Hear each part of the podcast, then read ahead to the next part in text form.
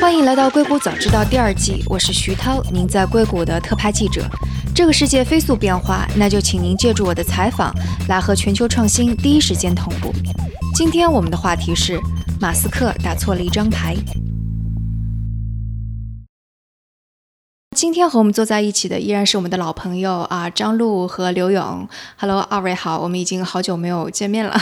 徐涛你好，大家好。徐涛好，大家好。我觉得可能陆总是有一些问题是想要问刘勇总，对不对？啊，对，因为刚才徐涛也提到了，说我们已经有好久大家没有聚到一起聊一下了。那过去这两周也很有意思。其实，在 public market 上，各个公司的这个呃，尤其是硅谷这一家高科技公司，包括一些中概股的这些股价，都有一些非常有趣的变化。然后刘勇总一直也是在这方面。比较关注，所以想看看能不能给我们一个 overview，就是过去这两周这些科技公司的一个趋势啊，包括对未来的一些想法。好，其实是，但我觉得还是上个月我可能关注的更多一些，因为那还是个财报季嘛。嗯。那段时间的话，我觉得还是挺，也是也算是意料之内，算意料之外。比如说 Facebook 的这个财报不好，包括 Twitter 啊这些主要的美国的一些 social 这些股票，然后造成他们的这个大幅度下跌。当时的跌幅还是蛮惊人的。我觉得像 Facebook。那个 Q2 的 earning 出来之后的话，一天跌了百分之二十左右。我印象里面，在我们看来啊，我我倒是觉得呢，现在美股尤其是科技板块这块儿，整个大盘如果不出问题的话，那这些科技的大白马，它如果有 job，其实是一个还算是一个比较好的投资机会。当然，它因为本身也比较贵了嘛，所以它的这个往上涨的空间也不会太大。但是相对来说风险较低，因为这些公司它的营收啊，其实还是比较 strong 的。大家仔细看它的这个 earning 的那个 release。呃，有些可能是在局部区域，比如说在欧洲，呃，像 Facebook，它的那个用户数增长增速在放缓，而且呢，最主要的是它的 guidance，就是像下一个 quarter 和后面两个 quarter 啊，它的 guidance 比较保守。那保守的 guidance 呢，它不一定代表这个公司业绩会出问题，它可能是管理层的一种风险的规避嘛，对，把这些泡沫挤一挤嘛。对对对。对，当然像包括像 Twitter 啊、Snap，它都有各有各的挑战，但是我觉得像整个这个科技股板块的话，还是比较 strong 的。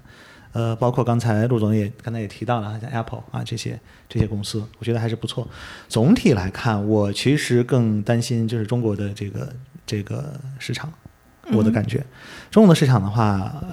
我觉得 A 股现在到多少两千多点，可能就是反正还是蛮低的啊。这个很多人觉得是不是可以开始抄底了啊？这个 这个我觉得就是仁者见仁，智者见智啊。有的人觉得美股还是可以继续投资，有的人觉得这个资产应该分配到新兴市场，尤其是中国的。啊，A 股啊，这些这些板块，但这个问题以后我们可以再详细讨论。嗯，我我觉得很同意一点，就是尤其是像比如说 Facebook 啊，当时那个和投资人那个电话会议很有意思的一点，就是他们其实自己再去有一些战略，说，哎，我们虽然这次我们是 beat target 了，但是我们可能下次不一定啊。我们现在在做一些新的战略调整，很可能会影响到我们的增速啊。相当于我们大家平时可能会想说，你在和这些投资人交流的时候，你当然是去释放一些正向的、积极的信号信息，但他们实际上是在去我们叫预期管理，进行一些正确的预期管理。我觉得这可能也是整体这边科技公司在做的一个方式，比如说囤积更多的现金在自己的公司里，然后呢做预期管理，来保障华尔街不会对它的这个预期调整有点过高。实际上是一种自我保护的方式，去消减自己本身估值上面的这个如果存在的一些泡沫。但是不是也是说他们会预见到，也许接下来经济会不景气，所以他们需要让自己的速度减一减？这种，嗯，我觉得会有这个方面的考量，因为其实我们现在今年是二零一八年。然后距离上次的金融危机，实际上现在已经有十年了。那其实很多，无论是金融机构、科技公司，现在大家都还是在非常警惕，说因为这个趋势、这个循环，每次这个 cycle 它是一定会来的，只是说它什么时候来。怎么来？是像之前那样断崖式的来临，还是说我们会有一个缓慢的市场的我们叫 correction 这个这样的一个去纠正并纠正一下，然后去纠正一下这个市场价格？所以我觉得各大科技公司，包括一些金融机构，也都是在为这个做准备。我们叫 deflate，就把自己身上的这个泡沫。或者说比较浮动的这个部分去降下来，那保证如果说万一什么事情发生了，啊，它可以啊相对来说在这样的一个经济情况下保存自己的实力。嗯，而且美股市场现在已经是历史上繁荣时间最长的一段时间。前段时间差不多美国的媒体都这么说了一下。对，其实是这样哈，其实繁荣时间长倒不可怕，但是有一些确定性的东西我们已经看到了，比如接下来几年全球的流动性肯定是紧缩的。你看现在像美国已经退出量化宽松了嘛，欧洲各国正在逐步退，中国的话现在。因为可能有一些问题，所以可能还是要再放松一下这个政策哈，本来是要这个收紧的，现在看上去还是要放松。但是不管怎么样呢，现在这个时间点肯定是大家手里有钱的话省着点花，没有钱赶紧去找钱，就先拿到手里，我觉得是比较安全的。那这些上市公司肯定也是一个问题了，就是他们虽然可能营收还是会持续稳健增长，但是因为资市场上的流动性不够了，所以不够支持他们的这个，也许股价就可能。就此就在这儿停留，或者甚至只有下跌的可能性，跟他们的基本面的业务关系倒不是特别大。接下来几年，嗯哼，这可能会让我想到话题之王特斯拉哈，因为，嗯，马斯克前段时间是说要把特斯拉私有化，但上周五又说准备不私有化了，所以这背后是不是也和越来越多的机构在这种经济情况下，愿意更加的谨慎，也不想贸贸然就掏出上百亿美金来帮助特斯拉私有化有关系？因为我是记得零八年马斯克。遇到的一个非常大的危机，就是当时特斯拉非常需要融资，但是 VC 在金融危机中都都不掏钱出来了。特斯拉这样的公司啊，它典型的制造业的商业模式嘛，这种公司其实我们比较熟悉了，因为最早联想就是这样的。像联想这种公司啊，它可以世界五百强里面排得非常靠前，排到一百多名，呃，现金流可以很，但是可能利润几乎就没有，可能就 margin 就百分之几啊，就一般是制造业。制造业公司的话，它的 CFO 要非常 strong，它要能非常精确的管理每一分钱。在企业的流动里边的流流进流出等等的，所以如果这样的企业现金流出了问题，那是个大问题。它跟一般的互联网什么不一样？你看像 Facebook 这种利润率非常高，Google 它其实基本上不存在什么现金流的问题。我我个人认为啊，但制造业企业你甭管是是苹果还是特斯拉，或多或少都会有，尤其像特斯拉这样的，可能还不一定能赚钱的哈，它的这种公司。那这样的话呢？呃，我能特别能理解 Elon Musk 他非常紧张的神经哈，经常跳出来哈。我觉得这几个月天天能看到他的这个各种消息，要不就是车出了问题是吧？出了什么事故？要不就开始融资，什么私有化，后来又不私有化了等等的。呃，你可以理解肯定是压力的表现。当然，你跟他个人的性格有有关了。我觉得他当然首先是一个非常成功的创业家，第二个呢，他也非常善于去。怎么说呢？不能说操纵媒体吧，造势，对，或者说是炒作也好，等等的，会让大家呢，就是永远把特斯拉，不管它的车、它的产品，还是把这家公司啊，放在这个公众视野的最中心的位置。这个当然有好有坏了。它是做得好的话呢，当然是有一个呃加分的效应啊，但做得不好的话，可能也会。大家空投一一拥而上，就像现在的情况一样。嗯嗯，陆总是知道一些那个后面的故事，对吧？跟那个沙特阿拉伯的。嗯，是的。实际上，当然我们最早其实他当时发这个推特的时候，我就有去问一些就投资的朋友，然后也就知道了说这个后面的买家是中东这边的一个很大的基金，呃，想去跟他在洽谈，刚刚开始洽谈这个私有化的进程。但是呢，刚刚开始洽谈不代表他们已经有一个 offer 要去给到伊朗马斯克或或者 Tesla，所以伊朗马斯克在。这个时候发了这样的一个推特，不知道是什么样的状态下他发的。实际上，对这个协商的过程来讲的话呢，是相当于把自己放在了一个很不利的位置，因为就表现出来，实际上他是很想私有化。他是很希望借助这个外部资金，然后去完成这个私有化。所以我觉得到现在他又宣布说不再私有化了，也很也非常大的可能性是因为在洽谈过程中，对方看到了这个契机点，那给他拿出了这个实际上的条款和这个 offer 的价格是完全低于他的预期的。再加上过去这段时间，由于他的这个宣布私有化又遭致遭到了这 SEC 的调查。惹到了很多，其实股东会开始担心，他作为公司的我们叫 key person，就是核心人物，如果真的被。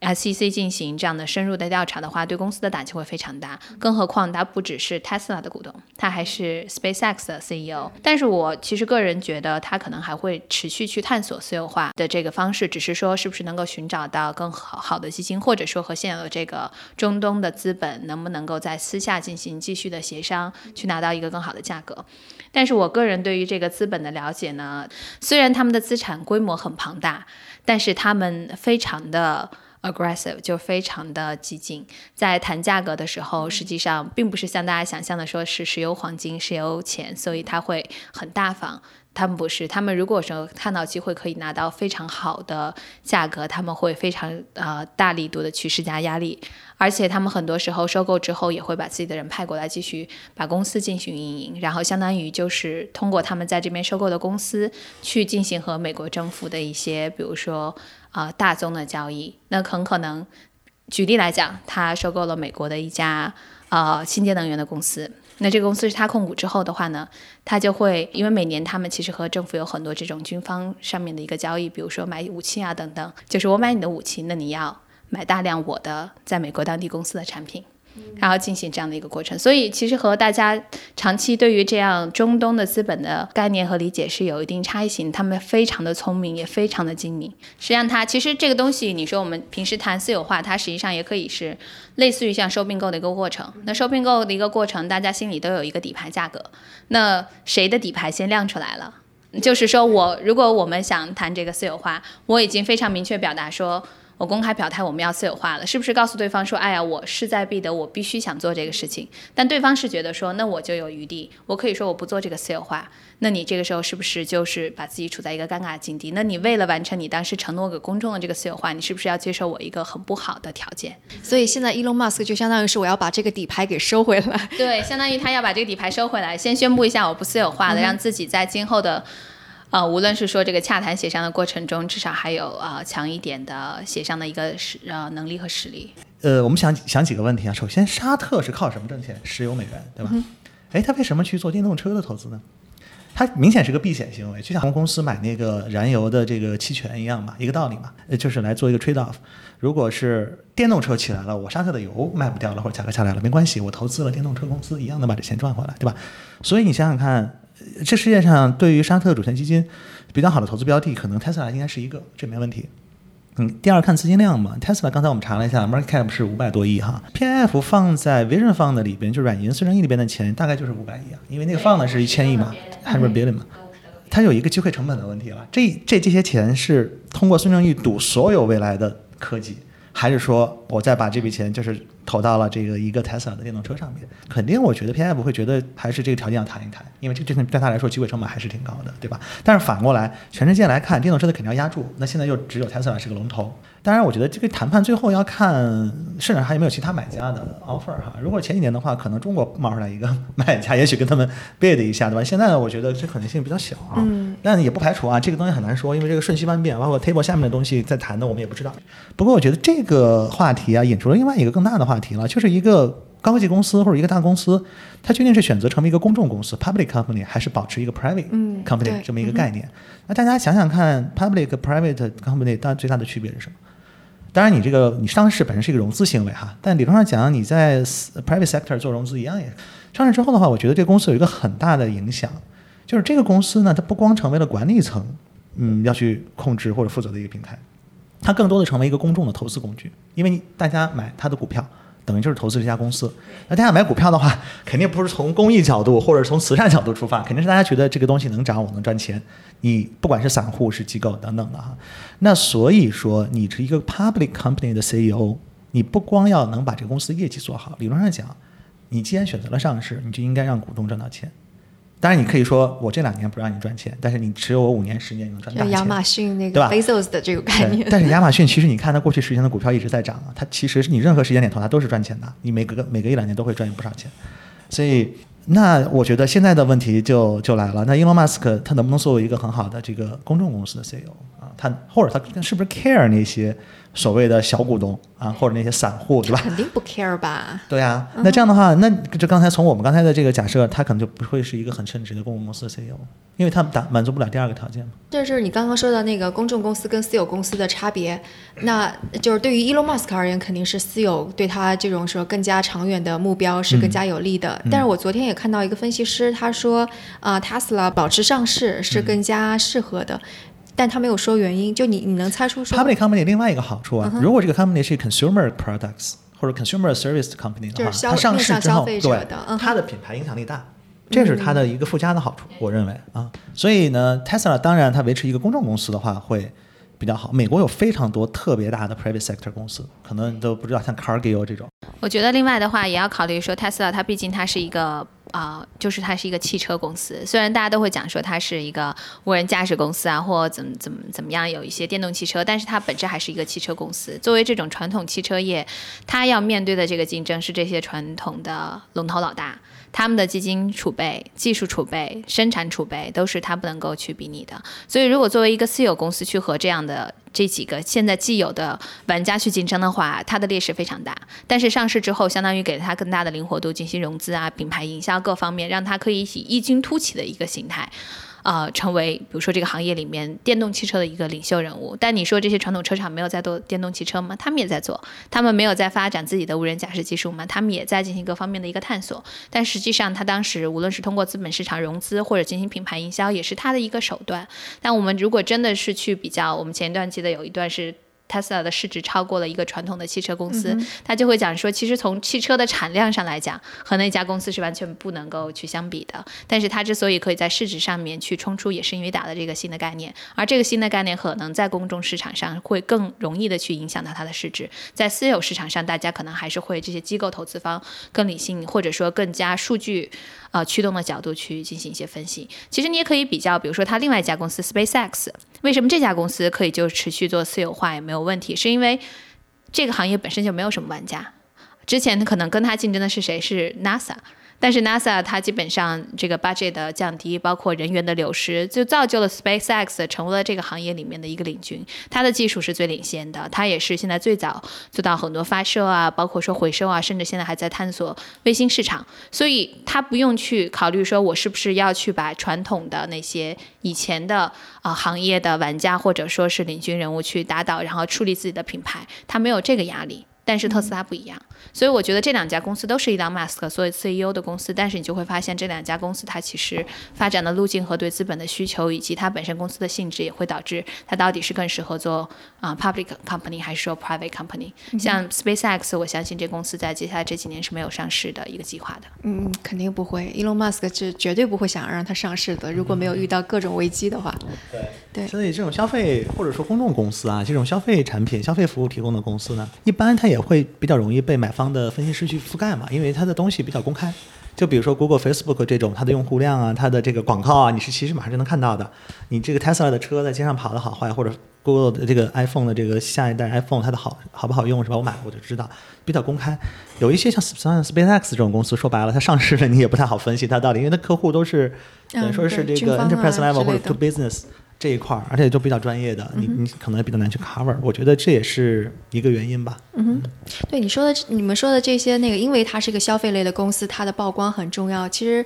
通过星期一，因为它是星期五宣布的，说不私有化了。其实通过星期一股价的波动也能看，嗯，Elon Musk 依然获得了很多投资人的支持。即使我们知道有那么多的做空者，然后 Elon Musk 也恨死这些做空者了，而这也的确是一个非常不好的消息。但是它的股价下降的没有想象的那么大，起码没有像之前我们说 Facebook 财报一出来下降百分之二十那么多。那么这个啊，这个这个我说一下，就二级市场里边空头啊，永远是短期行为，没有哪一个空头敢一直去做空。它都是迅速的 cover，所以这个消息一出来的话，空头就会马上 cover 嘛。所以它一般来说，我觉得影响相对是短期。一般价做价值投资或者做这个多头的时候，你会长期看好这个公司。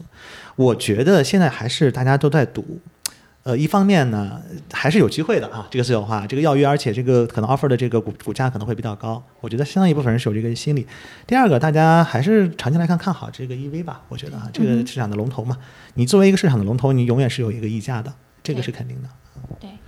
而且我觉得从特斯拉的角度上来讲的话呢，我觉得至少在硅谷，尤其在整个美国美国的话呢，伊朗马斯克他在公众里面的公众形象的建立还是很好的。对，像大家都会说他是现实中的钢铁侠。嗯哼。那可能大家就会潜意识会觉得说，尤其像硅谷这个大氛围，为什么很多投资人愿意去支持他？其实是觉得说他确实是一个很疯狂的梦想家。他虽然说也会去造势啊，去帮助公司进行品牌营销，打造个人品牌，而去吸引公司的一些资本，但是他个人确实 all in 了。他把自己所有的资产放到公司上，愿意去追逐一些可能大家看起来哇非常啊长线的一些技术发展创新。因为我觉得整体硅谷还是非常愿意去支持，甚至说用资本去支持这样的一个创业者的。那从美国的大的环境来讲的话呢，我觉得有这个方面的考量。嗯哼，但是我我觉得可能这一次风波出现，大家对啊，Elon Musk 现在他的身体状况以及精神状况是有一种担心的，因为 他就睡得太少，然后开始在 Twitter 上面胡言乱语，甚至不跟那个他的董事会做交流。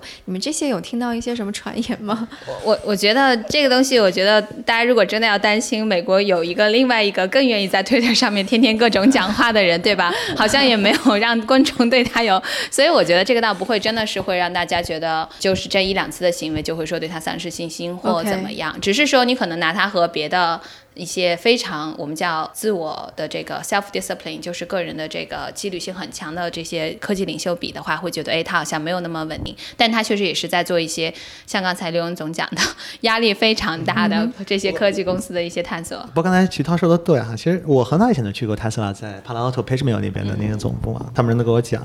是他他是很特别的一个人，很多天才都是有一些怪癖的，比如说他就见不得那些电源插座，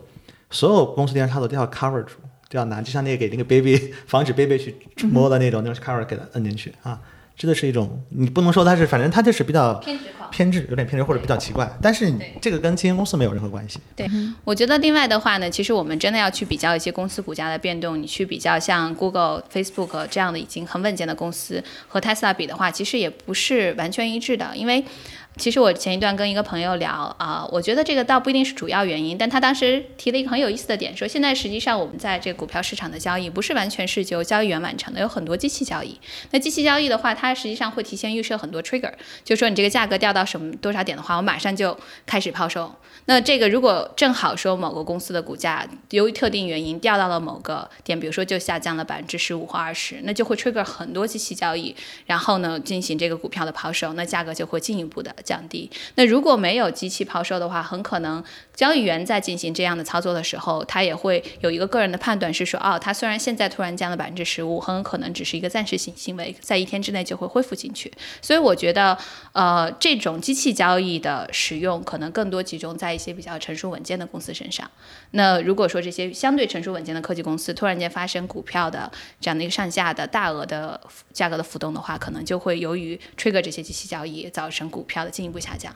但是我觉得可能在 Tesla 身上用上机器交易的，呃啊这种情况可能还是比 Facebook、谷歌要少很多的。所以从这个角度，也可以从另外一个方面一个小点去解释为什么特斯拉放出这种大消息，但没有像大家预见到的突然间股价掉了很多，是因为还是很多人的因素在里面。但我觉得可能，即使我们对 Elon Musk 依然有信心，觉得他是一个非常有决心，而且他的确是非常有能力的人，但可能我们之前讨论过的特斯拉遇到的问题、量产的问题还是存在的。对，还是问题。说白了，我我个人对这种制造业模式不是。我坦率的说哈，从投资角度的话，我不觉得它是特别 top 的一个模式。哎，就是你你可以说，比如说像像 Google、像 Facebook 都不一样啊。Google 从搜索开始，现在做生态嘛，Play，然后 Facebook 的话做 social。那这些商业模式，呃，从本质上来讲，它是要优于制造业。制造业的问题，它肯定是趋同的嘛。说白了，你不可能全世界只有你一家能造一个什么东西，对吧？手机也好，汽车也好。汽油车、电动车，eventually 你的优势会被慢慢的消减掉，也就是你的这个增速、你的公司价值的这个溢价这部分慢慢会降低的。你会认为苹果是一个制造业的？苹果是非常另类的。苹果我认为是介于刚才我提到的这互联网模式和制造业中间的一个，因为苹果自己掌握了生态嘛。你看苹果 App Store 对吧？它就等于说，就像。你说 Google 是吗？因为 Google 它也发那个 Pixel，也发自己的手机啊。但是 Google 更多的是从互联网这个角度来切入，苹果可能相对偏重一点。但是他们两个的业态是 comparable 的，我认为。所以苹果应该说不能算是传统的制造业公司。但是我觉得 Tesla 在智能驾驶真正实现以前，我认为它可能是一个传统。智能驾驶实现了之后，这事儿就不好说了。它很可能变成了摇身一变真的变成了一个互联网公司的这个 PE，那应该它的股价比现在要高十倍都不止，我相信啊。但是那一天什么时候到来，能不能到来，是不是由 Tesla 去完成这个？革命性的变化，对，I don't know。对，长期以来大家就会把那个啊，Tesla 跟 iPhone 去做一个比较，因为它都是一个非常突破性的东西，它是个硬件。目前还不是，嗯，它目前到不了 iPhone 那个，但是它现在肯定是到不了。对，在自动驾驶系统变成了一个 OS，成一个平台，上面跑各种各样的 application。它的每辆 Tesla 车像现在的这个苹果手机一样普及的时候，它就是了，而且它的会比 iPhone 更成功。对，我觉得其实最核心是因为我之前也经常讲，就是说你很难去这样类比，是因为苹果手机，就比如说智能手机这一步，它实际上是苹果迈出来的。很多年前，我印象中有一个封面是福布斯的一个封面，是当时讲诺基亚的，说这个诺基亚全球一一个 billion 的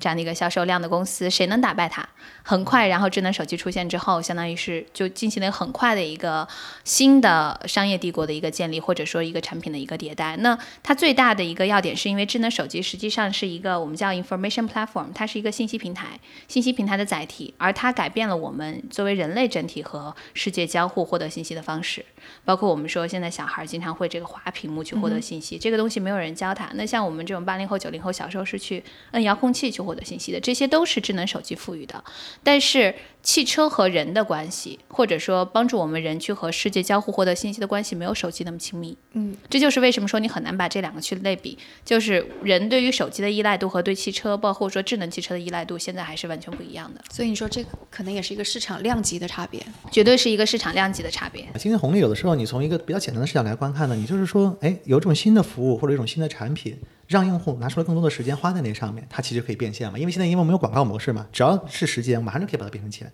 很容易。那手机出来之后，其实我觉得以前大家是坐在电脑前面上网，现在是走在路上，在哪儿地铁我 h a t 什么样都可以上网。但是开车的时候你是不能上网，否则会有 ticket。但将来有自动驾驶和智能汽车这一部分实现了之后，你在每天两个小时的 commute 的时间，马上变成红利。那看哪个公司能掌握那个平台嘛？所以 Tesla 当然是 possible 是控制能控制这个两个小时的。好，那今天的节目就到这里，非常感谢张璐和刘勇啊，谢谢徐唐，谢谢徐唐。大家如果有什么想法或者评论，请给我们留言，或者在读者群中进行讨论。加入读者群的方法是添加克星电台的微信号，由克星电台小助手拉您入群。微信号是克星电台的拼音全拼，K E X I N D I A N T A I。如果觉得节目对您有启发，也请转发给您一两位朋友们，让他们也听到这档节目。或者在您所使用的音频平台上给我们点赞打星，这样都能够帮助更多的用户收听到我们。那我们下次节目再见。